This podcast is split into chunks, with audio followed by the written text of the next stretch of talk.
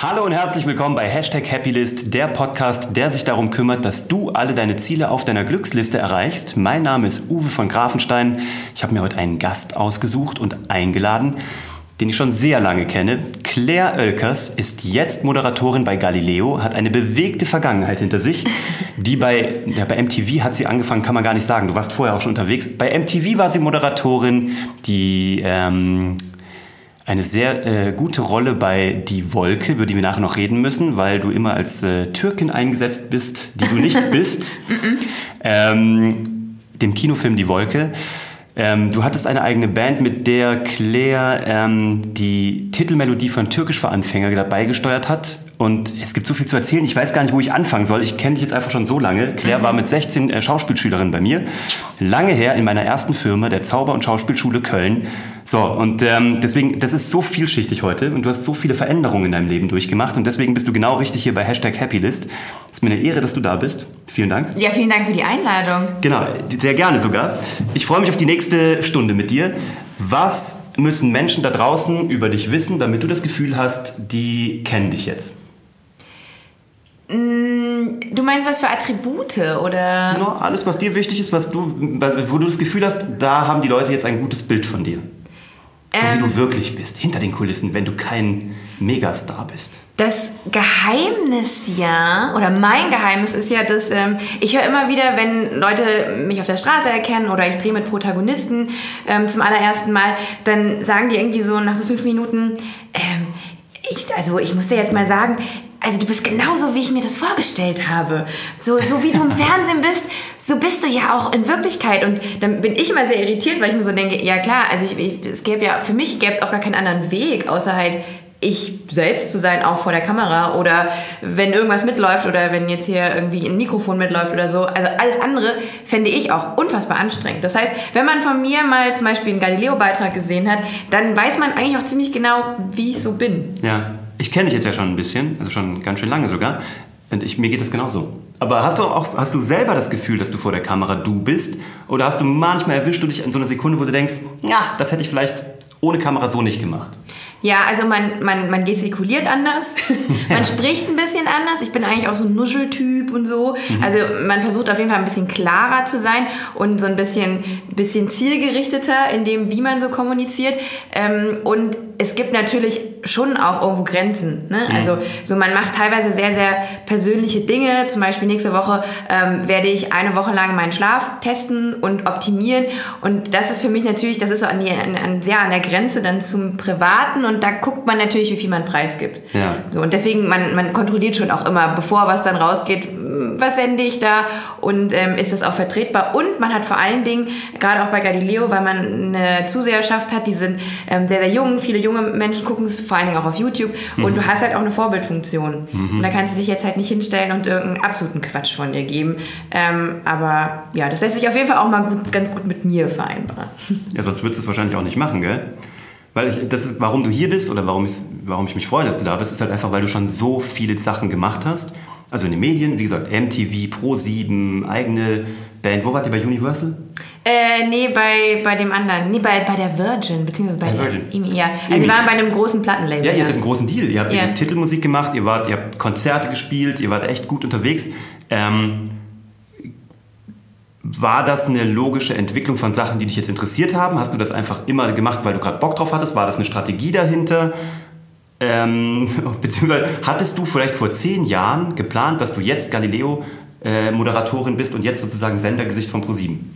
Nee, ich habe mich eigentlich tatsächlich immer so durchgehangelt. Also ich, als, als sehr junger Mensch, so gerade so ähm, nach, nach dem Abitur, äh, sind einfach sehr, sehr viele Chancen so auf mich zugekommen. Und ich habe einfach immer Ja gesagt. Hm, also geil. es war eigentlich absurd. Es war, es war nie so richtig getrieben von dem, was mich wirklich tatsächlich persönlich interessiert hat. Also ursprünglich, und das habe ich ja schon während der Schulzeit gemacht, wollte ich immer Schauspielerin werden. Mhm. So, so haben wir uns ja auch kennengelernt. Ne? Mhm. Mit 16 war ich bei dir Schauspielschülerin und das war eigentlich mein großer Traum. Und so ein bisschen auch getrieben davon, ich bin in einer Kleinstadt groß geworden und wollte immer irgendwie... Ich wollte Grevenbruch mit Dehnungs-I. Genau, in Grevenbruch in NRW bei Den, Düsseldorf. Dehnungs-I. Dehnungs-I. Genau, man, man, genau, man spricht das I nicht aus.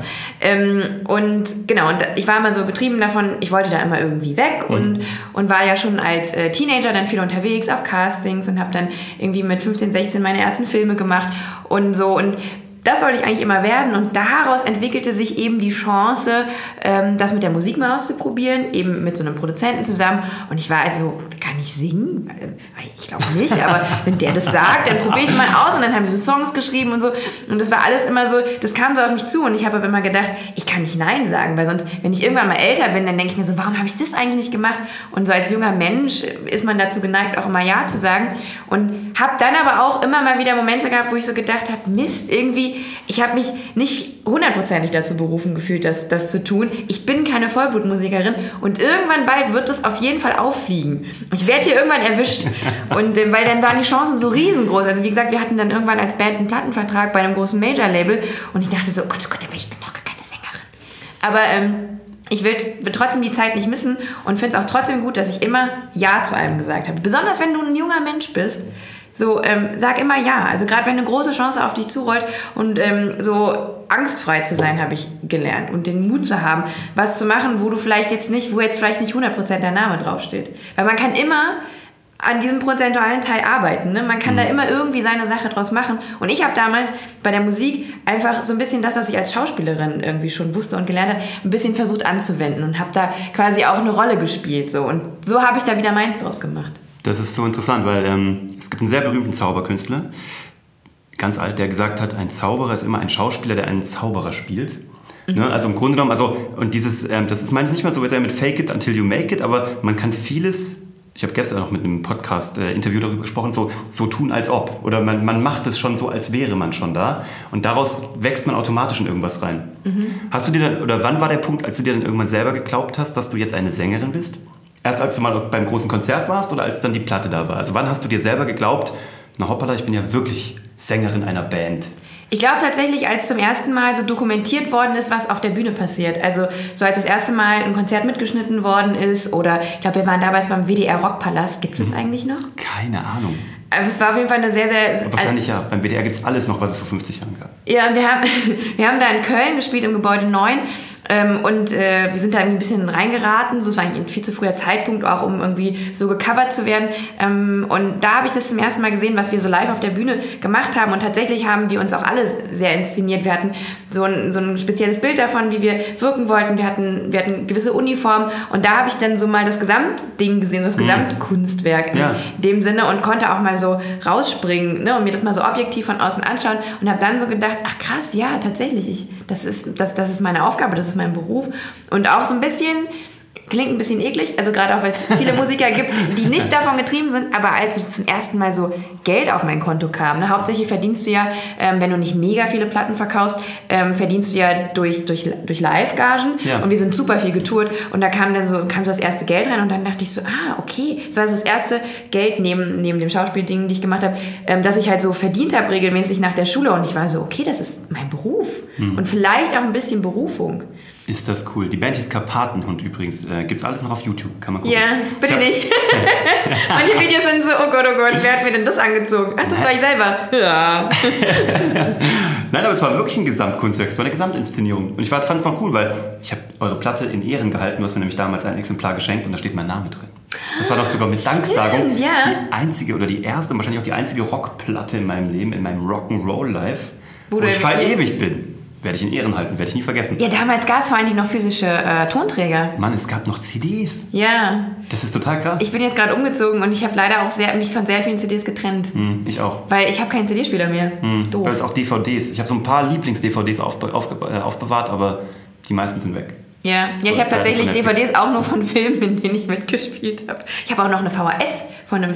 So, so alt bin ich schon, dass ich mal in einem Film mitgespielt habe, wo ich lediglich nur eine VHS habe. Boah, jetzt sag bitte, wie alt du wirklich bist, weil die denken wirklich, dass du uralt bist. Wie alt bist du wirklich? Ich werde jetzt 34. Genau, okay. Nur mal, falls du das Video jetzt hierzu nicht siehst, guck dir das bitte auch auf Video an, äh, also auf YouTube an. Äh, optisch ein Hingucker tatsächlich mal in dieser Episode.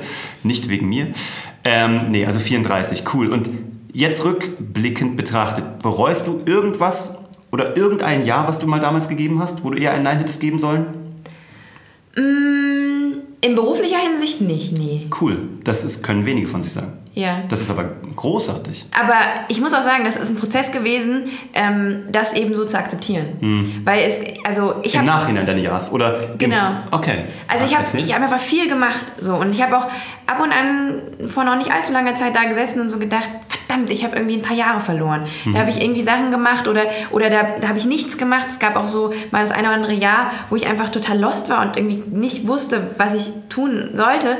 Und ähm, so damit den, seinen Frieden zu finden, dass man halt, dass es einen gewissen Prozess braucht und auch ein gewisses Ausprobieren braucht. Weil ich finde, gerade auch in unserer Gesellschaft und auch hier in Deutschland wird einem schon irgendwie immer kommuniziert, ähm, mach eine gute Schulausbildung, geh Ja. dann bitte sofort studieren und vergreif dich da auch bestenfalls nicht. So, weil du musst ja auch sehr früh Geld verdienen und, äh, und deine Familie. So, und, ähm, und bei mir war das halt so ein bisschen so, ich bin dann so aus der Schule gestolpert und bin dann in die Musikkarriere gestolpert, wollte ursprünglich eigentlich Schauspielerei machen, dann, dann habe ich aber auch gemerkt, auch das Schauspielen ist schwierig, damals auch für mich als Typ, dann war die Musik so viel Platz eingenommen, dann kam die Finanzkrise, die hat ja so alles zerscheppert, so. Ja. Äh, da waren dann auch die Jahre, wo ich erstmal gar nicht wusste, was ich machen wollte, weil ich halt einfach auch schon so viel, so viel, also angeleckt habe. So, so, das ist mein Job, das ist mein Job. Ja, nee, warte, hier Moderation kann ich auch noch. Jetzt habe ich alles angeleckt, aber was will ich denn jetzt bitte zu Ende aufessen? So, also Ja. und das ist halt ein Prozess und man muss auch lernen, ähm, damit so seinen Frieden zu finden. Also ich treffe auch viel jüngere Menschen, auch gerade jetzt durch meine aktuelle Arbeit, ähm, die sind dann so Anfang, Mitte 20, letztens habe ich mit Abiturienten gedreht und, ähm, und denen habe ich halt auch gesagt, ey, macht das, worauf ihr Bock habt so und lasst euch jetzt nicht irgendwie vorschreiben, ihr müsst jetzt erstmal vier Jahre was studieren und so, dann mach vielleicht ein Jahr was und mach dann was anderes so. Aber ähm, bei mir hatte ich das Gefühl, es hat ein bisschen sehr lange gedauert. Ist das schlimm? Naja, es kommt dann halt drauf an, was du dann irgendwann privat machen willst. Ne? Ja, klar. Da kommt natürlich dann noch hinzu, ich bin eine Frau und will ich dann irgendwann Familie haben, Kinder Klar. haben, wo bringe ich die dann irgendwie unter? Und jetzt bin ich in diesem, in, in diesem gewissen Alter, so mit Mitte 30. Ey, das, und sorry, aber das ist für mich so schwer zu akzeptieren. ja, Es ist kein Witz. Du siehst für mich immer so 25 Mitte, Mitte 20 aus. Das Ja. ist echt krass. Also deswegen ist das immer so schwer. Deswegen denke ich mir, ah ja, stimmt, Kinder, richtig. Wahrscheinlich will sie auch noch Kinder, weil ja, aber ich habe keine Kinder, Ja, für ich alle Menschen, die das noch nicht wissen. Und das sind dann auch natürlich so Sachen, dann denkst du so, wo packst du das jetzt halt hin? Und Ja, hätte ich klar. jetzt vielleicht ein paar Jahre gespart, dann, aber du, Mhm. jetzt ist es halt so, wie es ist. Und, ähm, und ich glaube auch, hätte ich nicht diese ganzen, diese ganzen Punkte so angerissen, dann hätte ich auch weniger exkludieren können. Also ich wusste dann auch irgendwann, das will ich gar nicht machen. Zum Beispiel Musik will ich nicht mehr machen. Ja. So, das waren intensive... hast du ja auf extrem hohem Level gemacht. Ne? Ich Ja. meine, also du hast es probiert und für dich halt als hast deine Happy List halt geändert. Ne? Also hast Voll. ein neues, neues Ziel drauf gesetzt. Ich habe das fünf Jahre gemacht und habe dann irgendwie gemerkt, so ja, okay, das ist auch dann irgendwann für mich immer dasselbe so gewesen. Wir haben zwei Alben rausgebracht, das sind immer ähnliche Zyklen. Hm. Auch das auf Tour sein, das, von außen sieht das immer so aus, oh geil, und man reist so durch ganz Deutschland und sonst was. Party im Tourbus. Aber ich habe erst gestern noch darüber gesprochen, dass ich mich wenig daran erinnern kann, was so auf Tour passiert ist und wie die Städte waren etc., weil du halt immer im selben Zyklus bist. Ne? Du so spielst eine Show, baust ab, am nächsten äh, bist total unausgeschlafen, dann, weil wir sind nie mit Nightliner gereist, immer mit so Bussen. Dann fährst du wieder sechs Stunden, dann bist du wieder an, an, am neuen Ort, am neuen Venue, also im neuen Club, baust auf, Soundcheck, dann irgendwann ist die Show, dann baust du ab und dann, weißt du so, und, Ja, ja. und, sie, und irgendwann nach ein paar Jahren war ich so, okay, ich glaube, ich habe das jetzt verstanden und ich habe gemerkt, ich, ich, ich, ich, ich blute dafür nicht. Oder ähm, so groß ist die Leidenschaft dann nicht. Und genau, irgendwann blieb auch der Erfolg aus. Und dann ich, musste ich lernen, das loszulassen. Ja. Spannend. Nochmal zurück zum Thema Ausbildung, weil du es gerade gesagt hast. Hast du irgendwas von dem, was du gemacht hast, gesungen, Musik gemacht, Schauspiel gemacht, Moderation gemacht und zwar alles wirklich, ich behaupte, auf deutschem Top-Niveau für Deutschland? Ach, das ist nett. Ja, das ist aber auch so. Es ist sehr faktisch. Also, ihr, ihr wart in den Charts, du hast ähm, Kinofilme gemacht, Top-Kinofilme, also Blockbuster für deutsche Verhältnisse. Ähm, du moderierst wahrscheinlich die erfolgreichste Sendung, die nicht The Voice heißt, sozusagen, die bei ProSieben läuft, also die Bank bei ProSieben. Also auf Top-Niveau. Hast du irgendwas davon studiert? Nee. Hast du irgendwann mal was Gescheites gelernt, Kind? Ähm, ich habe ich hab mein Abitur gemacht. Auch ab abgeschlossen? Ja, gar nicht mal so schlecht, obwohl ich schon Herzlichen während der. Schulzeit irgendwie viel, viel also ich habe damals Filme gemacht schon während der Schulzeit. Ja, weiß. So, das ist, glaube ich, meine einzige akademische Errungenschaft, ähm, weil dann bin ich unmittelbar nach dem Abi habe ich mich eingeschrieben für Kunstgeschichte, habe das auch drei Wochen durchgezogen. Noch nicht schlecht. Das ist länger als ich in Sozialwissenschaften. Ja, und dann war ich so, nee, irgendwie. Und dann kam auch die Musik parallel. Und äh, meine Mutter denkt, glaube ich, tatsächlich, dass ich ein paar Jahre studiert hätte. Ich war auch eingeschrieben ziemlich lang. Ich hoffe, sie hört Und dann, nicht zu. nee, sie macht so, so, Pol- so, so in, generell alles, was mit Computern oder so zu tun hat, kennt sie sich nicht mit aus. raus. Deswegen wird Ist es auch so bleiben. Ähm, nee, und ich war war dann kurz in der Uni, habe dann so gemerkt, nee, das mache ich jetzt auch ein bisschen, um vielleicht irgendwie meiner Mutter zum Beispiel einen Gefallen zu tun, aber Ja. mir tue ich ja keinen Gefallen. Und dann kamen, wie gesagt, immer äh, sofort diese Möglichkeiten, das halt zu machen. Also ich muss auch sagen, ich war extrem verwöhnt. Ne? Also andere Leute entschließen sich dazu, ich will jetzt Musiker werden, dann lernen sie erstmal ein Instrument, dann machen die Demoaufnahmen und schicken, dann ist das ein Prozess, der über, und bei mir ist es immer so, da es stand so vor der Tür und ich habe dann gesagt, ja okay, dann mache ich das jetzt Du halt. bist aber auch durchgegangen.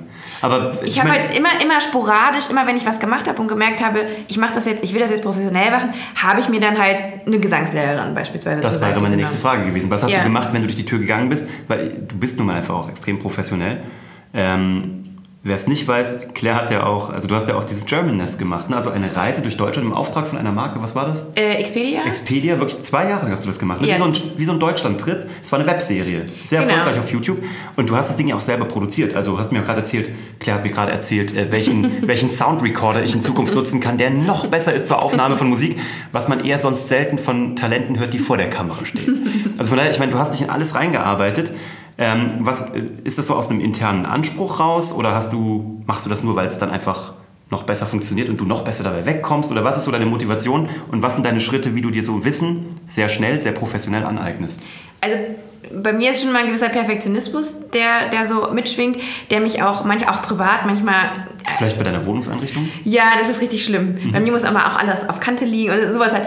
Und das ist beim Beruflichen auf jeden Fall auch so. Also ich habe mir gesagt, okay, wenn du jetzt hier schon diese riesengroße Chance hast und Major-Platten, die das, dann musst du jetzt halt auch irgendwie an deiner Stimme arbeiten. Und ich hatte tatsächlich auch sehr Probleme mit meiner Stimme am Anfang, weil du die beim Singen anders einsetzt als beim Sprechen. Und dann habe ich irgendwann auch moderiert und ähm, bei MTV damals und, und dann ging es leider, ich hatte so Knötchen auf den Stimmbändern und so und Ja. habe dann so gemerkt, okay, du kannst hier nicht dilettantisch durchgehen und, ähm, und du hast es halt eben nicht vorher irgendwie fundiert gelernt, deswegen musst du dir jetzt halt Leute mit an die, also ich hatte dann natürlich eine Logopädin, Ja. ähm, um halt mit diesen Knötchen wieder, und das habe ich auch alles in den Griff bekommen, ohne dass es operativ halt äh, entfernt werden musste. Gut. Und hatte eine Gesangslehrerin und so und weil wenn du ein gewisses Maß an, also vor allen Dingen du nutzt, du bist halt fünf Tage die Woche bist du dann auf Tour und nutzt jeden Abend extrem deine Stimme und du brauchst einfach ein gewisses Handwerk. So ist es auch mit der Schauspielerei gewesen. Ja. So, du musst halt irgendwie auf den Punkt irgendwelche Emotionen abrufen und das geht bei manchen Leuten super intuitiv. Da war ich nie so der Typ für.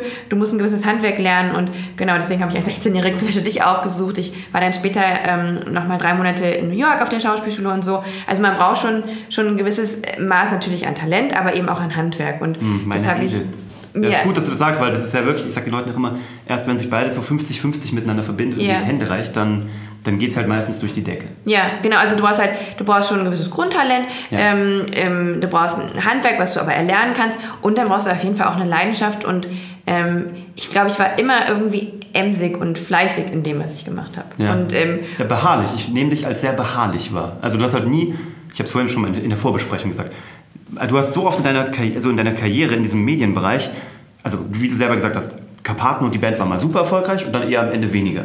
Mhm. Und das heißt, wo man eigentlich sagt, die sind jetzt weg vom Fenster. Da passiert nichts mehr. Ne? Also die verschwindet jetzt. Dann davor warst du dann MTV-Moderator. Nee, danach? Nee, wann war eigentlich? das kam mit der Das, Band. das ja. kam gleichzeitig, ne? Ja. MTV-Moderatorin da raus, weil MTV dann auch die Live-Produktionen eingestellt hatte, Ja. wo man auch sagen würde, die kommt nie wieder.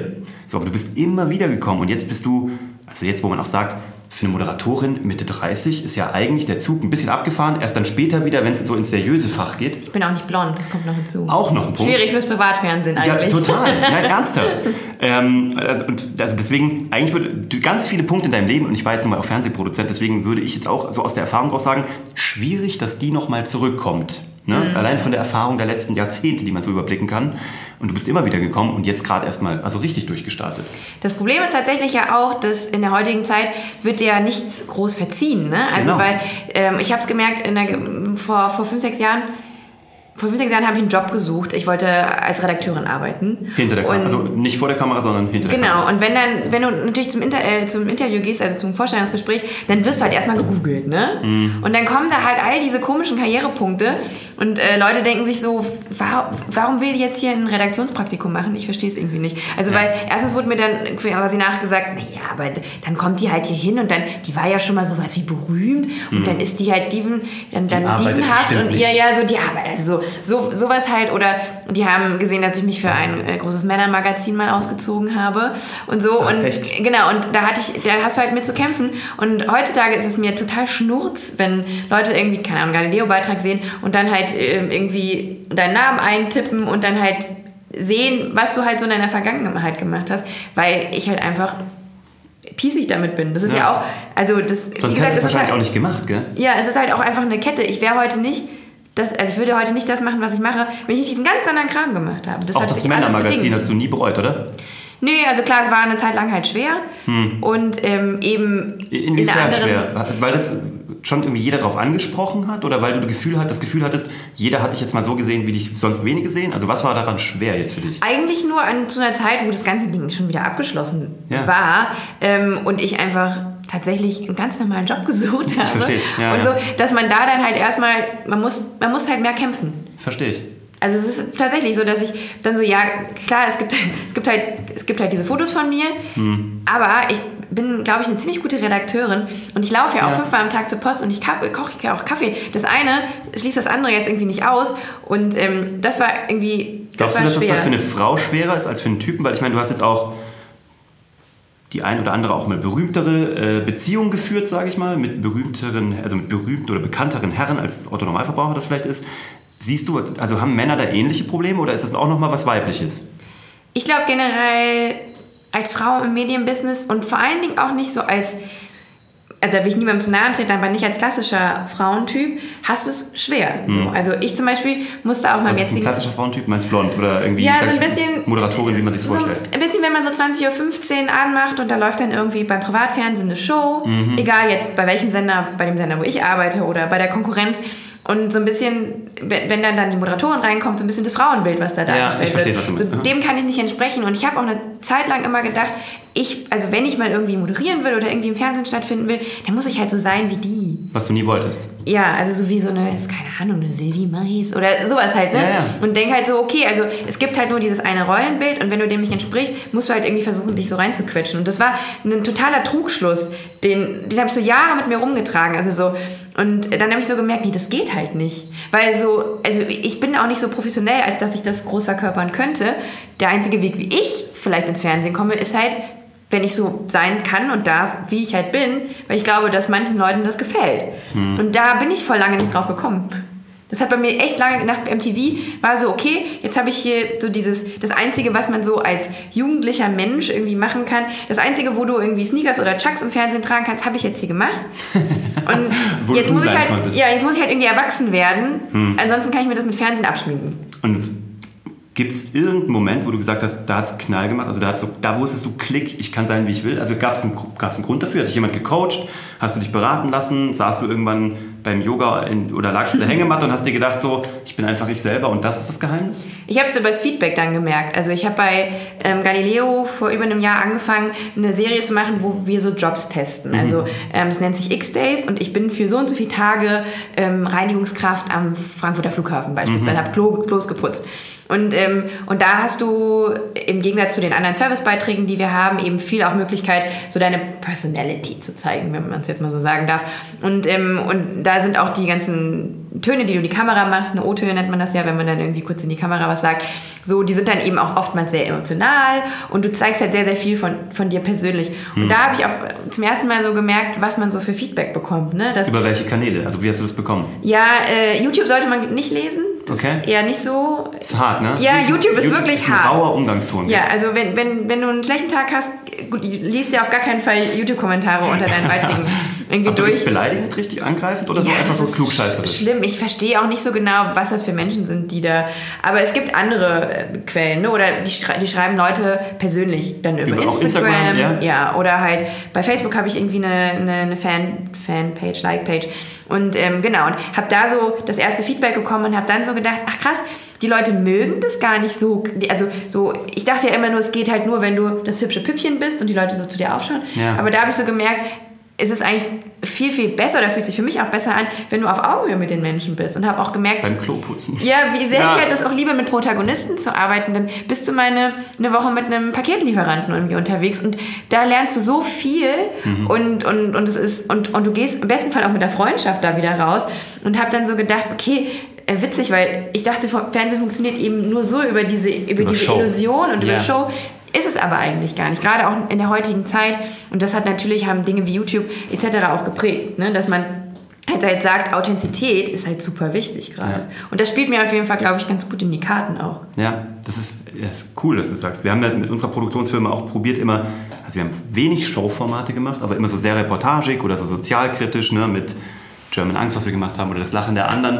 Das war halt das, was halt wirklich Spaß gemacht hat, ne, wo man halt auch mal in so Grenzbereiche reingeht, wo man Dinge macht, Leute kennenlernt, die man sonst nie kennenlernen würde. Das waren immer die Sachen, die mir mehr Spaß gemacht haben.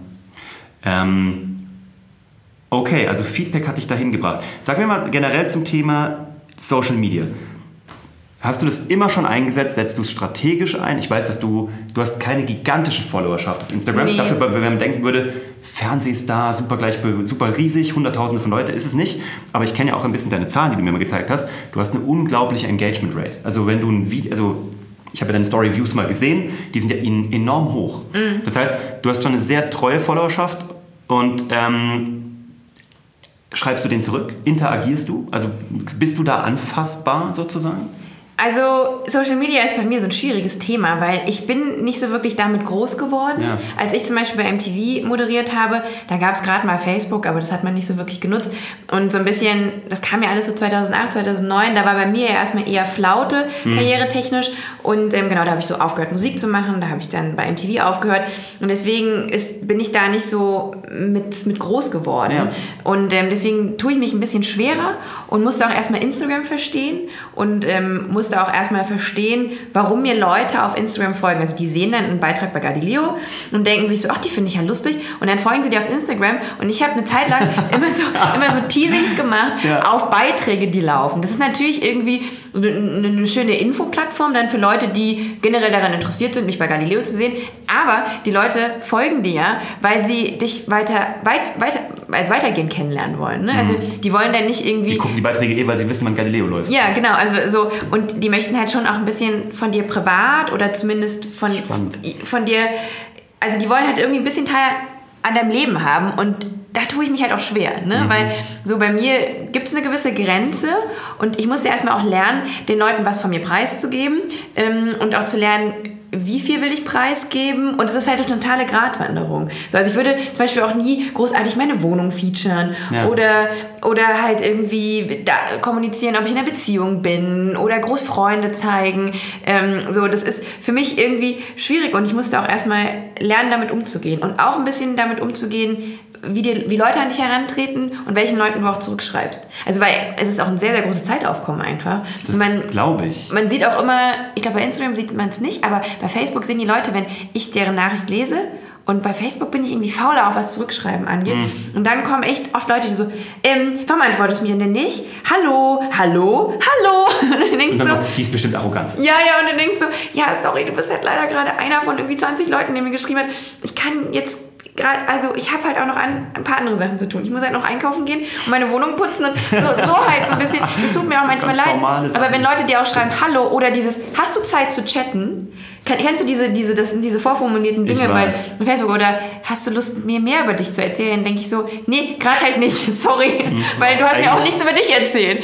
Also so, Ja. ich, also wenn mir, wenn mir Leute länger schreiben und auch wirklich so sagen, hey, beispielsweise jüngere Leute, die gerne das beruflich auch Reporter werden wollen, wie hast du es denn, wie bist du reingekommen zu Galileo und kannst du mir ein paar Tipps geben? So, da, da nehme ich mir Zeit und schreibe halt zurück. Und wenn jemand sagt, hallo, dann weiß ich, dann fühle ich mich nicht so unbedingt angesprochen auch. Und ähm, da muss man differenzieren. Und es Cool. gibt auch komische Menschen, die dir schreiben. Das kann ich mir sehr gut vorstellen. Wo du, die, wo du die Grenze ziehst, hast du gerade schon erzählt. Also das, das geht eigentlich mehr so ins private, familiäre, Beziehung, was auch immer. Also da ist so für dich so der eiserne Vorhang. Ähm, ich will nochmal darauf zurück, dass du gesagt hast, so, deine Karriere lief jetzt nicht so, wie du es dir mal eine Zeit lang vorgestellt hast. Da war mal so eine Flaute dazwischen und dann wolltest du sozusagen oder hast dann auch als Redakteurin gearbeitet und ich sag mal normale Jobs gemacht. Ne?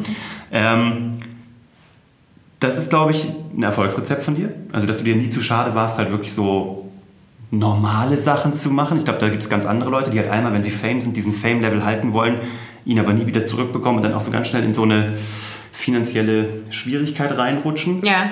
Wenn du jetzt, aber du hast es auch gerade schon angesprochen, du reagierst zum Beispiel aber auch, wenn Leute zum Beispiel von dir wissen wollen, wie man es denn eben macht, gibt es das, keine Ahnung, die Claire Oelkers fünf Schritte zum Erfolg. Also jetzt mal, oder keine Ahnung, hast du irgendwie was, wenn jetzt wirklich jetzt, die schreiben sowieso dauernd Leute, hier könnt ihr jetzt zuhören, jetzt kriegt ihr hier das Rezept.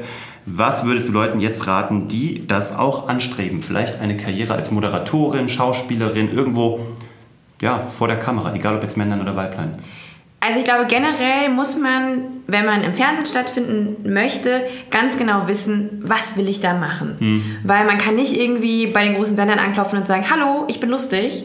Oder hallo, ich kann einen Satz gerade sprechen, äh, macht mal was mit mir. Sondern das war vielleicht mal vor 10, 20 Jahren so, aber heutzutage ist es wirklich so, dass du ganz konkret wissen willst, was möchte ich abdecken. Und ich wusste ganz genau, ich möchte Reporterin sein. Und ich wusste auch ganz genau, dass ich zu Galileo möchte. Ich hatte es ein alter Kollege von mir, ich habe bei so einem kleinen Fernsehsender gearbeitet und der Maurice, ähm, der war ein Moderator bei dem Fernsehsender und der hat irgendwann bei Galileo als Reporter angefangen. Und da wusste ich überhaupt, dass es diese Stelle gibt, dass es diese... Wann war das? Ähm, das war so zwei, also ich habe ja, ich hab ja selber als Reporterin mein eigenes Format gemacht mit Germanist. Genau. Und ähm, das habe ich produziert äh, und war aber auch vor der Kamera mit den Protagonisten. Und da habe ich so gemerkt, ah, das ist eigentlich genau das, was ich machen will. Weil ich war nie so die hammergeile Moderatorin.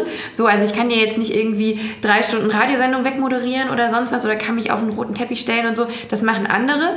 Aber ich glaube, was ich ganz gut und ganz gerne mache, ist ähm, mit Protagonisten zusammen irgendwie einen Tag verbringen, ähm, denen eine Bühne geben und vor allen Dingen mit anpacken, so irgendwie mit denen zusammen was machen und ähm, genau ein bisschen so anderen Leuten äh, anderen Leuten halt genau eine Bühne geben. Ja. Und, äh, und ich mochte es auch total gerne, das selber zu produzieren. Und dann habe ich so gesehen, was ich auch noch sehr, sehr gerne mag, ist halt Reisen. Und für mich hat Galileo das alles irgendwie miteinander vereint. Und, ähm, und ich hatte halt wirklich genau dieses Ziel, ich möchte da Reporterin werden. Und dann ist halt die Frage, wie machst du es? Genau. Und es ist schwierig als jemand, der gar keine Anknüpfungspunkte hat an, an, an die Szene, an, ans Business. Also bei mir, für mich war erleichternd, dass ich eben in einer Agentur bin, in einer Moderationsagentur und die gewisse Kontakte eben zu ProSieben hatten. Aber damit ist immer noch nicht der Weg geebnet. Ne? Also ich Ja. habe dann auch gemerkt, dass man sich, so eine Agentur zu haben, ist total gut, einen Agenten zu haben, total legitim, auch gerade wenn du dann irgendwann, wenn es darum geht, Verträge zu verhandeln. Aber, und, und das ist, glaube ich, das ist auch was, was ich lernen musste. Es, du musst auch immer dich selber mit an die Front stellen. Und das habe ich da dann auch ganz aktiv gemacht. Also ich habe dann irgendwie meinen Manager getroffen und gesagt, ich möchte das unbedingt.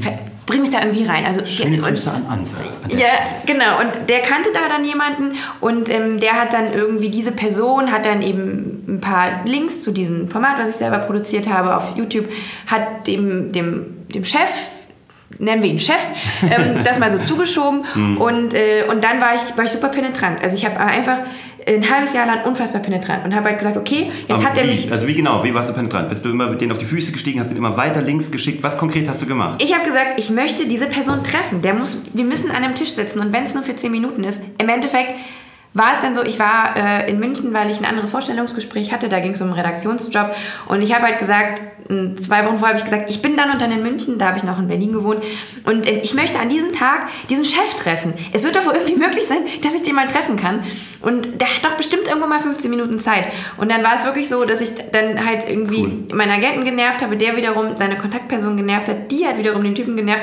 und der war dann so, ja, wenn dieses dann jetzt unbedingt will. Ich habe da tatsächlich ein 15 Minuten Zeitfenster Videokonferenz und unser Meeting ging original 13 Minuten. Mhm. Ich habe nämlich äh, Zeit gestoppt und da äh, habe ich den... Du hast die Zeit gestoppt. Ja, also weil ich im Endeffekt das, war, möchte ich diese... war, das, war das Sven? Darf ich das fragen? War das der Sven? Nee, es, äh, es war Stefan. Ach, es war Stefan. In Genau. Ordnung. Alles klar. Und das ist quasi der Chef Ist für das toll. alle Factual-Formate, die es gibt äh, bei ProSieben. Und so ein bisschen, wir haben da gar nicht, also es war jetzt auch nicht so, dass ich da in diesen 15 Minuten versucht habe, ganz kurz zu erklären, wer ich bin und, und irgendwie meinen Motivationsspeech losgeworden bin. Nee, ganz Gegenteil, ich habe den eigentlich reden lassen. Und da ging es wirklich nur darum, dass, dass der dich mal gesehen hat Ja. und dass der vor allen Dingen gesehen hat, ähm, dass ich das unbedingt wollte. Und dann hat er nämlich auch gesagt, für uns ist es immer super, ähm, wenn es wenn, Leute gibt, die das so wollen, weil da müssen wir nicht nach denen suchen. Ja. Und ich war so, okay, aber ich hatte mir eigentlich eingebildet, dass da 200 Menschen anstehen, die, Riesenschlange. gerne diesen Job haben wollen. Und Ich so ist es oft gar nicht. Ja, es ist so geil, dass du das erzählst, weil das ist ja mein, mein, was ich hier immer wieder raushaue, wo ich sage, du kannst jetzt zwar einen Agenten holen oder irgendwie einen Manager, aber der wird nicht deinen Job machen. Ja. Ne, genauso wie, wenn du eine Personal Brand aufbauen willst, it's called a personal brand. So, also du musst es leider persönlich aufbauen. Ne? Also das ist halt genau das. Und dieses auch keine, also keinen Respekt vor vermeintlichen Obrigkeiten zu haben. Ja. Weder zu denken, ich brauche ein Zertifikat, um Dings zu, also um irgendwas zu machen, sondern man kann sich das auch auf den Weg mitnehmen, sozusagen wie du, und lernen, auf die Festplatte draufschieben, indem man einfach se- selber Zeit investiert, aber eben auch nicht zu denken, ich muss erst auf dem Status von einer vermeintlichen Obrigkeit sein, bevor ich die ansprechen darf. Das finde ich halt so geil, wie du das gemacht hast. Ja, Was war dann? Also du hast mit ihm geredet und wie hat er reagiert? Ja, es war dann irgendwie, der war tatsächlich ein bisschen irritiert, weil ich glaube, ich an dem Tag morgens stand ich noch, ich glaube, auf dem, äh, bei, in München am Flughafen auf der Toilette, habe mich irgendwie noch schick gemacht für mein anderes Bewerbungsgespräch und da kam der Anruf, ja, du kannst jetzt da halt heute in Unterführung da bei ProSieben halt vorbeigehen und der war eben, äh, ich glaube, genau, das war so eine spontane Geschichte irgendwie, dass der auch gesagt hat, er sollte halt kommen und ähm, deswegen war der so ein bisschen irritiert und Ja. wusste, glaube ich, auch gar nicht so genau, wo er mich rein, aber ich habe halt Genau, und ich habe mich auch hingesetzt und habe nicht gesagt, ich wäre irgendwie gerne Teil von diesem Kosmos hier, sondern ich habe halt gesagt, ich möchte gerne Reporterin bei Galileo sein. Und ich habe gesehen, ihr habt da jetzt aktuell eine oder zwei Frauen, so, und ganz viele Männer, und ihr braucht doch bestimmt noch eine Frau. Und, ähm, und dann hat der so, Du bist so cool, ey. und dann war, dann, dann war es so, okay, dann, ähm, ich, dann hat er so gesagt, ja, dann leite ich das mal weiter an die Zuständige und dann machen wir mal so einen Test. Und ich war so, okay. Und dann bin ich äh, wieder nach Hause geflogen und ich glaube, eine Woche später, zwei Wochen später, ähm, ich habe dann Kontakt mit dieser Dame gehabt, die sich quasi um die Reporter kümmert. Und ähm, die war dann so, ja, wir werden da mal so einen Test machen. Und ich glaube, da ging es dann auch ein bisschen darum, dass, dass, dass das gute Maß, du musst dann gut dosieren. Ne? Du kannst dir nicht hart auf die Nerven gehen. Du kannst ja nicht alle zwei Tage eine Mail schreiben. Nee. Sag hallo, hallo, weil die haben noch tausend andere Sachen auf dem Tisch. Ähm, zum Beispiel da in dem Fall war das halt auch eine ganz normale Redakteurin, die halt sich halt um ihre Beiträge kümmert. Aber mal immer mal wieder so das richtige Timing. Und irgendwann, zwei Wochen später, ruft sie mich an und es gibt immer so einen Moment, und das war meiner, da hat sie so gesagt, es gibt so einen Dreh in Rio de Janeiro, den kann leider keiner von unseren Reportern machen, weil wir haben so ein Presseevent an dem Tag, wo alle Reporter sein müssen. Und ähm, normalerweise machen wir so Tests halt in Deutschland, so kleine Drehs, aber würdest du auch nach Rio fliegen? Und ich war so, ja klar, ich war noch nie in Brasilien. Und war so, klar, und ähm, genau, und dann irgendwie danach, zwei, zehn Tage später, saß ich im Flugzeug, habe diesen Test gemacht. Der war dann wohl auch gut.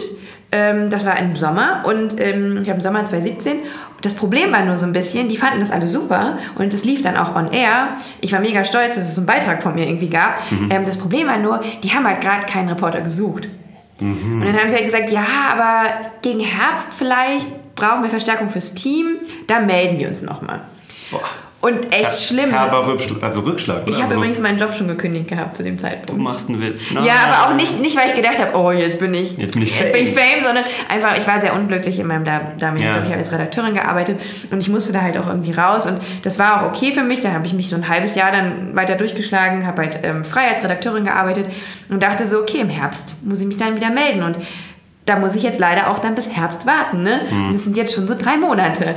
Das macht mich verrückt, weil ich schon ein bisschen, ich wusste, das ist meine Berufung. Ich wusste, dass ich das machen muss. Und du hast doch schon abgeliefert, ne? Also der Beitrag lief ja wirklich gut und das war ja auch cool. Ja, voll. Und dann kam es aber noch schlimmer. Dann war Herbst und ich habe ja mit dieser Dame geschrieben, habe gesagt, hallo, es ist doch jetzt Herbst. Ich bin dann soweit. ja, so, wie sieht's aus? Ist da jetzt Platz für mich? Und dann, und das war das, Schl- also es ist wirklich, mir hat selten jemand in meiner beruflichen Karriere sowas Schlimmes gesagt. Aber es war so, die war super lieb nur und ich habe mich auch sehr gut mit der verstanden. Und sie hat auch warme Worte gefunden. Aber im Endeffekt war die Information, ja, wir suchen einen neuen Reporter, aber wir suchen keine Frau. Oh Mann. Oh, ist das mies. Und du denkst so, Warum? War, warum wird hier differenziert? Also mir wurde es dann eben erklärt, Galileo hat halt eine hauptsächlich männliche ähm, Zuschauerschaft, die haben aber auch viele weibliche Themen und die werden natürlich ein bisschen ein bisschen männlicher verpackt, wenn ein männlicher Host, wie Ja. es gesagt wird, da durchführt. Und ich war so, ja, aber ich bin ja auch kein, ich bin nämlich nicht diese, ich bin Mädchen, Mädchen. Ja, ich bin nicht die, die in High Heels und, und, und Minirock die Showtreppe runtergeht. Ah, Und ich war so wirklich so, okay, ich habe diese, ich diese E-Mail gelesen und wusste so, okay, heute wirst du darauf hin, darauf nicht antworten, weil du bist heute, das sind jetzt, das sind jetzt Emotionen, das muss jetzt erstmal, das muss ich jetzt erstmal verarbeiten. Und ich war halt hart sauer, ne? Also generell auf dieses komplette Gender-Ding auch. Männer, Männer machen das, Frauen machen das und jeder, weißt du, so dieses in eine Schublade gesteckt zu werden, ist generell für mich und ich, ich, ich kam mir super unfair behandelt vor, weil ich mich auch nicht als eben so ein klassisches Mädchen, ich weiß gar nicht, was das bedeutet, aber so ich habe so gedacht, ich werde hier gerade irgendwie in eine falsche Schublade gesteckt. Und dann ähm, habe ich eine Nacht drüber geschlafen und habe so gedacht, okay, ich habe jetzt nichts mehr zu verlieren. Ich kann jetzt halt nur noch irgendwie beweisen, ich mache, ich, ich werde noch einen Versuch starten. Und dann habe ich, ich kann halt selber so ein bisschen drehen und schneiden. Bin ja Redakteurin auch. Ja. Und habe halt gesagt, okay, ich mache noch eine Art Motivationsvideo und erkläre mich kurz darin. Und es war so ein zweieinhalb Minüter, den ich selber gedreht habe und selber geschnitten habe. Super lustig. Also es war, es war ein humoristischer Ansatz, weil ich jetzt natürlich auch nicht beleidigt rüberkommen wollte. Ja. Und ich konnte auch drüber schmunzeln, so dieses, ja, ja, okay, ihr braucht einen Mann. Und habe ein Video produziert, wo ich quasi, ähm, ich glaube, so die Überschrift war so, die, die fünf Fakten, warum ich meinen Mann stehe. Und so, Schlau. ich glaube, Fakt 1 war, dass ich mein Auto liebe. Ich habe tatsächlich, ähm, das Auto habe ich verkauft, tat mir auch sehr weh. Aber also ich habe, so ich, ich, ich mag, ich mag motorisierten Fahruntersatz irgendwie und habe dann irgendwie so ganz lustig mit dem Lenkrad von meinem Auto irgendwie so. Das war Fakt 1. Fakt 2 war, dass ich halt mehr Werkzeug als Schuhe besitze, was wirklich ein Fakt ist.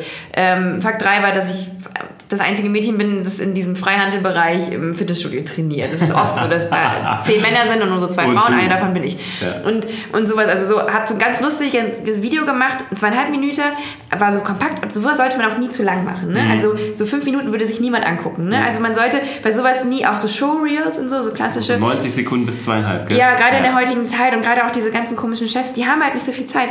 Und habe diesen zweieinhalb Minuten produziert und dachte auch so, entweder mache ich mich jetzt hier mega zum Affen oder es kommt halt voll gut an. Ich wusste, es, es kann nur win or lose sein. Und ich hatte, ich hatte nichts zu verlieren. Also habe ich es rausgeschickt, habe es an, an die Zuständige, mit der ich Kontakt hatte. Mein Manager hat es dann auch nochmal an die, an die gewissen Stellen geschickt. Und eine Woche später klingelt mein Telefon und dann haben die halt mich angerufen und gesagt, du bist Teil des Teams, wir wollen dich haben. Weil wir fanden dein Video mega lustig, wir haben krass gelacht und wenn uns irgendwas fehlt, dann halt ein bisschen jemanden, der halt Sinn für Humor hat. Boah, und scheiß drauf, ob du einen Penis hast oder nicht. Ja. So, so, wir nehmen halt dich und wir, dann nehmen cool. wir keinen Mann. Ich wusste das gar nicht mit dem Video. Wie geil bist du eigentlich? Ja, und das Witzige ist, dass heute noch drüber gesprochen wird. Also wenn ich jetzt heute in irgendwelchen Meetings sitze mit diesen ominösen Chefs, Ja. dann reden die da heute noch drüber. Also wirklich der oberste Senderchef hat es gesehen und äh, ich habe den dann mal ein Jahr später getroffen und der war so, ach, dieses Video, was du da damals gemacht hast, wo ich es schon fast wieder vergessen hatte. Und sowas, sowas bleibt und das war mir eine riesengroße Lehre für mein Leben und das kann ich auch nur jedem so mitgeben, weil ich habe halt gekämpft. Das ist so ein ganz klassisches Ding von, wenn dir jemand sagt, nee, oder sagt, nee, heute nicht, oder sagt, nee, du bist halt eine Frau, so scheiß drauf, so dann, dann geh noch mal die Extrameile und hab dieses Gefühl von, vielleicht, vielleicht ist das jetzt hier gerade zu viel, oder vielleicht ist es ein Hauch übers Ziel geschossen, aber mach das, weil man es hat fällt nicht auf. zu, Es ja. fällt auf, das ist das, der einzig, das Einzige, was du brauchst, glaube ich. Du musst ja nicht besser sein, du musst anders sein und ein bisschen lauter sein.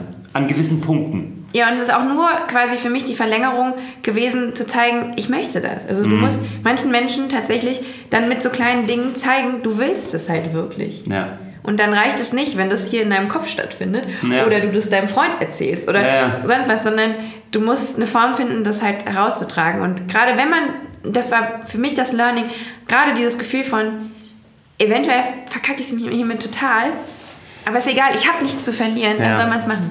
Ist so geil. Also mit, der mit dem Credo haben wir damals unsere zwei, also meine erste richtig große Firma, die ich dann mit 26 gegründet habe, die Fernsehproduktionsfirma, haben wir genau mit dem Credo gestartet. Wir haben gesagt, wir haben keine Chance, also nutzen wir sie. Ja. Und das hat total gut geklappt. Wo auch jeder gesagt hat, der Markt ist saturiert, der ist komplett voll, da gibt es die Riesenkonzerne, macht das bloß nicht. Und ähm, ich glaube, gerade wenn das jeder sagt, dann ist ein guter Zeitpunkt, das zu machen. Ich glaube, man hat sehr, sehr viel Angst vor Hierarchien, Mhm. gerade im Fernsehen. Also es ist einfach eine krasse Entscheidungsstruktur. Ne? Entscheidungen dauern beim Fernsehen Jahre. Wenn Mhm. Ich du weiß. irgendwie, du weißt, du weißt Ich ganz weiß. genau, ne? du hast eine Idee für ein Format, du pitchst erstmal, du pitchst 20 Sachen, davon ist für die nur eine Sache interessant.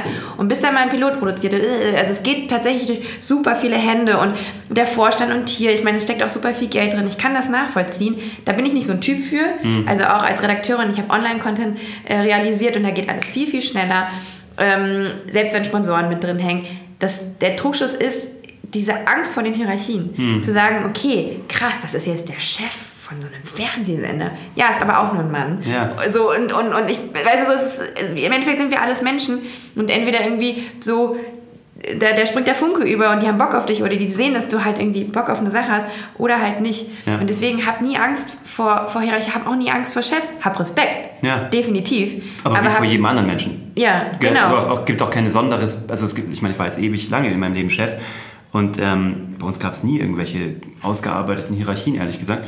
Ähm, ich wollte aber auch gar nicht so behandelt werden. Ich finde das schrecklich. Mhm. Ne? Also dieses, ähm, hab halt Respekt wie vor jedem anderen Mitmenschen. Fertig. Das ist ein Erfolgsgeheimnis. Mehr braucht es man nicht. darf sich halt, man darf sich nicht zu klein fühlen. Ja, Man darf sich auch, nicht zu groß, fühlen. Das ist der Trick. Sondern sei so groß, wie du bist. Und ich glaube, das ist auf jeden Fall auch was, das kommt mit Lebenserfahrung. Ähm, so herauszufinden, wie groß ich bin 1,65. ähm, herauszufinden, dass ich 1,65 bin, Ja. im übertragenen Sinne, hat ein bisschen gedauert. Und ich glaube, dafür habe ich eben auch diese ganzen anderen Dinge in meinem Leben vorher gemacht. Du bist auch nicht in die 3M-Falle getappt. 3M? Kennst du das nicht? Nee. Wir beim Fernsehen sprechen doch von den 3Ms. Das ist die, die, äh, die Evolutionskette eines Menschen, wenn er ins Fernsehen kommt. Mensch, Moderator, Monster. Ah. Und äh, es, es gibt Menschen, die da hineintappen, möchte ich sagen. Die Frage ist halt, was passiert danach? Ne? Also ich denke ja immer, das ist vielleicht ein bisschen Pessimismus, aber ich denke auch immer darüber nach, was passiert danach. Ja.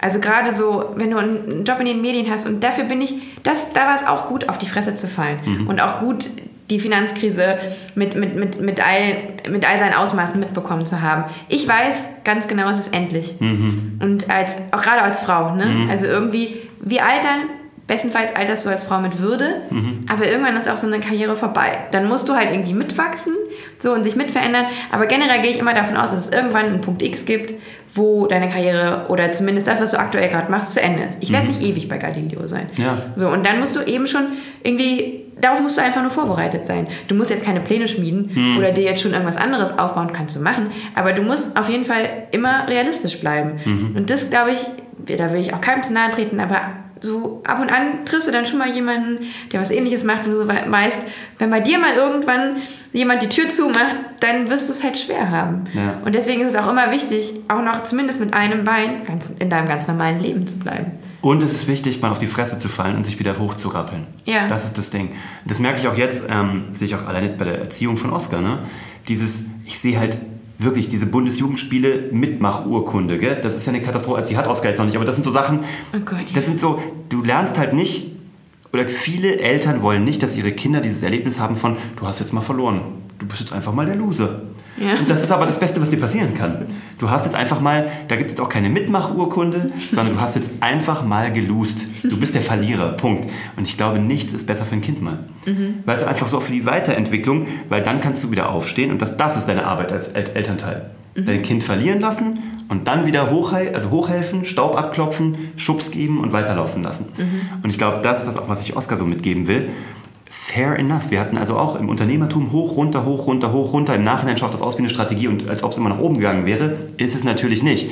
Aber das ist bei dir auch der Punkt. Du bist ein paar Mal schon auf die Fresse gefallen, kann man sagen. Man muss sich halt, ja, definitiv. Aber das ist halt, ich glaube, deswegen bist du jetzt auch von deinem Mindset da, wo du heute bist. Weil- Was halt auch, glaube ich, wichtig ist, auch bei Kindern, dass man immer weiß, man hat die Basis. Ne? Ja. Dass, dass du auf die Fresse fliegst, heißt nicht, dass dir halt irgendwie was von der Basis fehlt. Gar nichts. Du hast auf jeden Fall Talent. Auch Timing, es kann manchmal ist es nur Timing. Ja, oder da ist dann vielleicht jemand anders mal gerade irgendwie besser. Timing, gerade was, was Medien angeht, Ja. ist ein super großes Ding. Ja, Unternehmertum genauso. Ja. Timing, du kannst ein geiles Produkt haben, bist ein Jahr zu früh. Mhm. Und es gibt den Bedarf noch gar nicht. Ich glaube auch bei, mit der Musik übrigens. Ähm, damals, als wir deutschsprachige Musik gemacht haben, waren die Leute draußen noch nicht so bereit. Ja. Zwei Jahre später, ganz anderes Ding Mark gewesen. Forster, wie sie Ja, ja, da sprichst da, Aber du, also ich hätte mich aufregen können, aber es war halt so. Eine Sache, die mir auch immer geholfen hat, war zu wissen, wenn irgendwas nicht funktioniert, Hm. Wenn dir irgendein Nein entgegengebracht wird, dann einfach, weil was anderes auf dich wartet, was besser ist. Hm. Das habe ich auch lange nicht gecheckt. Ja. Aber jetzt weiß ich halt, viele Sachen davor, vor den Dingen, die funktioniert haben, haben nicht funktioniert, mhm. weil ich einfach nicht, weil das nicht, das, das war nicht für mich vorherbestimmt. War nicht die Tür, durch die du gehen solltest. Nee. Ich sage immer, wenn eine Tür sich öffnet, also schließt, öffnet sich eine neue, hat meine Oma immer gesagt. Hat sie auch absolut recht gehabt. Jetzt, ähm, cool. Ich, äh, wie gesagt, das ist hier meine, meine Einführung von dir sozusagen in meine Community. Ähm, ich würde aber schon noch gerne noch kurz von dir wissen, was ist auf deiner privaten Happy List für 2019, sagen wir mal. Was gibt's also? Gibt's also jetzt bist du nach München gezogen von Berlin? Riesending, yeah. riesen Kulturschock. Boah, krass. Willkommen in München, schön, ja, dass du da bist. Ich bin ja auch nur Zugroster. Warum haben, die haben ältere Menschen immer so schlechte Laune? Ach, das ist der krantlige Münchner. Ah. Das gehört aber dazu. Aber fahr mal nach Wien. Da kriegst du richtig auf die Fresse. So, da sind die Leute noch mal krantliger. Ähm, aber nee, nee, aber das ist schon der krantlige Münchner, das passt schon. Aber das Wetter ist auch gerade scheiße. Ja. Deswegen bist du jetzt natürlich im Winter gekommen. Warte mal ab, im Sommer wird es großartig. Ja, da hänge ich nur an der Isar ab, wenn ich Zeit habe. Genau, viel Spaß. ähm, nee, es ist wirklich, also es ist cool hier, keine Frage. Was ist auf deiner persönlichen Happy List für 2019? Mhm, ganz großes Thema Work-Life-Balance. Ja. Weil mh, mm, ich glaube, in den letzten zwei Jahren habe ich schon arg viel gearbeitet. Hm. Also ich hatte, wie gesagt, mir wurde die Tür geöffnet, ich durfte bei Galileo anfangen und dann habe ich gesagt, okay, das hat jetzt Prio. Hm. Und ich muss sagen, ein paar Sachen sind echt krass auf der Strecke geblieben. Mhm. Und ich glaube, das will ich jetzt so 2019 besser hinbekommen. Mhm. Ich meine, es ist auch schwierig, gerade als Reporter, du reist viel, ähm, du, du bist super viel unterwegs. Es ist nicht so, dass du morgens zur Arbeit gehst, kommst abends wieder und hast dann aber irgendwie noch zum Beispiel da dann noch Zeit, irgendwie Sachen zu erledigen und sonst wie. Mhm. Nee, du bist dann irgendwo in Timbuktu und da kannst du dann nicht mal eben dann noch deine Steuer fertig machen oder dich mit deinen Freunden treffen oder dich um deine Beziehungen kümmern mhm. und so. Also das ist so Work-Life-Balance ist, glaube ich, generell ähm, wichtiges und schwieriges Thema in der heutigen Zeit, weil ich habe selber noch nicht richtig herausgefunden, wie viel ich geben muss in beruflicher Hinsicht, ähm, dass das in Ordnung ist oder wie wenig ich geben muss und ähm, was da noch so übrig bleibt für Privates und vor allen Dingen für mich. Aber das kollidiert vielleicht kollidiert wahrscheinlich auch mit deinem Anspruch an dich selbst. Ne? Das sind jetzt vielleicht aber auch Ansprüche, die weniger von denen an dich gestellt werden, weil du hast nun mal einfach auch gerade einen guten Deal bekommen und bist jetzt da fest angekommen. Offensichtlich mögen die dich da habe ich so das Gefühl. Aber das ist, glaube ich, auch dein eigener Anspruch an dich, gell, dass du halt einfach, du bist ja so eine, jemand, der immer over-delivert. Ja, weil ich mir aber auch mal denke, oh Gott, wenn das, wie gesagt, morgen vorbei ist mhm. und du dann nicht die beste Version deiner selbst warst, ähm, in beruflicher Hinsicht, dann ist es halt doof so. Weil ja. Und es hat ja auch immer funktioniert. Es ist ja auch dein Erfolgsgeheimnis. Ja, also aber... Gibt es irgendwas, was du, sorry, gibt's irgendwas, was du konkret jetzt machst, also wo du sagst, so lerne ich ein bisschen runterzuschrauben? Was du irgendwie so vielleicht so ein bisschen als Tipp mitgeben kannst? So, wie, so lerne ich in meinem persönlichen Leben, vielleicht das Berufliche ein bisschen nicht runterzuschrauben, aber anders zu balancieren, damit es mir privat genauso gut geht. Ja, ich glaube, ähm, ein Schritt, den ich ja gewagt habe, war von Berlin nach München zu ziehen. Hm. Ich hatte halt immer sehr, sehr viel so Reisezeit. Ich bin auch immer, und das ist auch für die Umwelt gar nicht gut. Und ich will auch immer auch, auch so eine Sache, ich möchte gerne nachhaltiger sein, auch in meinem, in meinem Alltag. Ne? Mhm. Also so, ähm, ich, ich will wirklich nur das Nötigste mit dem Auto fahren. Ähm, eigentlich will ich viel mehr Bahn fahren, weniger fliegen. Das ist bei uns halt super schwer, ähm, weil wir halt viel Langstrecke fliegen. Das ist auch nicht gut für den Körper, das kommt auch noch hinzu. So, also ich will irgendwie viel, viel nachhaltiger sein. Und ähm, es ist schwer, weil man sich immer, mein, mein Leben verläuft sehr zyklisch. Mhm. Also so, ich bin dann mal auch eine Woche komplett hier und ähm, das ist jetzt gut, dass ich in München bin und in München passiert viel arbeitstechnisch. Sonst musste ich immer von Berlin herfliegen. Dann ja. war ich hier drei Tage, dann hatte ich auch keine Freunde, konnte irgendwie nichts machen. So, also ich baue mir gerade so ein Privatleben in München auf, was ja. sehr angenehm ist, weil hier sehr, sehr viel eben Arbeit stattfindet oder der Sender sitzt auch hier. Und ähm, darüber hinaus ist es aber weiterhin sehr zyklisch. Ich bin eine Woche dann hier und dann bin ich aber mal zehn Tage in den USA, weil ich da einen Beitrag halt drehe. Und so ein bisschen muss man dann halt, also ich versuche dann auch dort auf Dreh, ich habe meine Yogamatte mit und versuche dann halt vor Ort irgendwie mein Sportprogramm weiter durchzuziehen und so. Und da muss ich, äh, da muss man dann manchmal auch, wenn man dann irgendwie Jetlag hat und so, ähm, ein bisschen in privater Hinsicht dann doch, ich bin dann privat nicht unbedingt faul und chill halt, sondern hau mich dann nochmal auf die Yogamatte und mache halt irgendwie mit YouTube mal 30 Minuten irgendwie Yoga und so. Und da muss man sich dann ein bisschen in den Hintern treten und dann geht es schon. Ja. Aber ja, ich muss vielleicht mal öfter Nein sagen auch. Mhm. Ich kann ja immer frei entscheiden. Mir, mir werden Drehs herangetragen, willst du den und, den und den Beitrag machen? Und dann kann ich halt sagen, ja, so, weil ich mag das Thema und kann auch sagen, nee, weil ich möchte da doch wieder, ich sehe gerade, da war ich zehn Tage weg und dann will ich vielleicht mal fünf Tage zu Hause sein. Habe ich bisher nie gemacht. Ich habe mal Ja gesagt. Ja, mache ich. Dann bin ich zwar drei, drei Wochen am Stück nicht zu Hause. Egal, mache ich. Und jetzt muss ich vielleicht mal gucken, dass ich. Ich habe jetzt auch mal gesagt, ich bin nie länger als zwei Wochen weg. Ja, was eh schon lang ist. Ja, ist mega lang auch. Ja. Auch wenn du dann irgendwie in vier verschiedenen Zeitzonen bist. Genau. Und das sind so, ich glaube, ich muss mir selbst, ich bin halt ein Blödmann, was das angeht, ich muss mir selbst da Regeln aufstellen. Bist du gerade angekommen? Fühlst du dich gerade irgendwie angekommen? Jetzt mal unabhängig von München, also auch vielleicht, aber fühlst du dich jetzt gerade mal bei dem, jetzt hast du ein Riesenziel von deiner Happy List mal abgetickt mit Galileo. Hast du irgendein Gefühl von angekommen? Ähm, ja, zu 80 Prozent und nein zu 20 Prozent. Und ich glaube, Cool. diese 20 Prozent, die sind wichtig, Ja. weil man immer im Prozess ist. Also man will immer optimieren. Also zum Beispiel, gerade bin ich umgezogen, habe eine neue Wohnung und die ist zu, na, sagen wir 70 Prozent eingerichtet.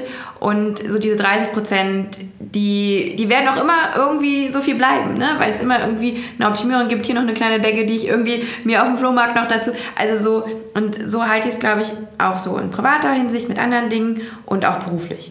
Also zum Beispiel beruflich möchte ich gerne ein bisschen mehr eigene Formate entwickeln und die mal pitchen und so.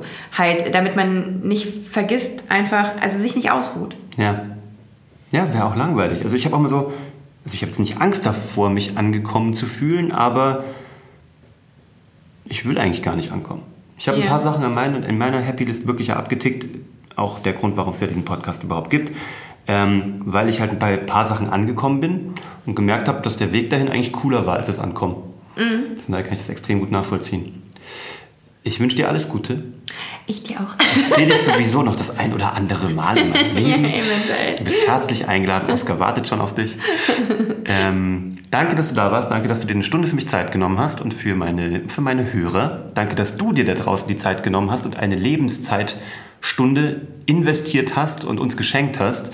Ich verlinke euch Claire. Ihr werdet sie sowieso überall finden. Trotzdem verlinke ich sie in den Show Notes. Da findet ihr sie direkt. Wenn ihr Feedback habt, gerne auch negatives oder kreatives oder anregendes, immer her damit. Ähm, bin sehr froh darüber, über jedes äh, Feedback, was ihr mir gebt. Ihr findet mich unter www.uwevongrafenstein.de oder auf allen anderen Kanälen unter dem gleichen Namen. Vielen lieben Dank. Ähm, viel Erfolg dir da draußen bei deiner Happy List. Lerne Ja zu sagen, lerne Nein zu sagen. Komm an, wenn es sich gut anfühlt. Komm nicht an, wenn es sich noch besser anfühlt. Und damit sind wir raus. Und äh, ich wünsche dir alles Gute. Ciao. Tschüssi.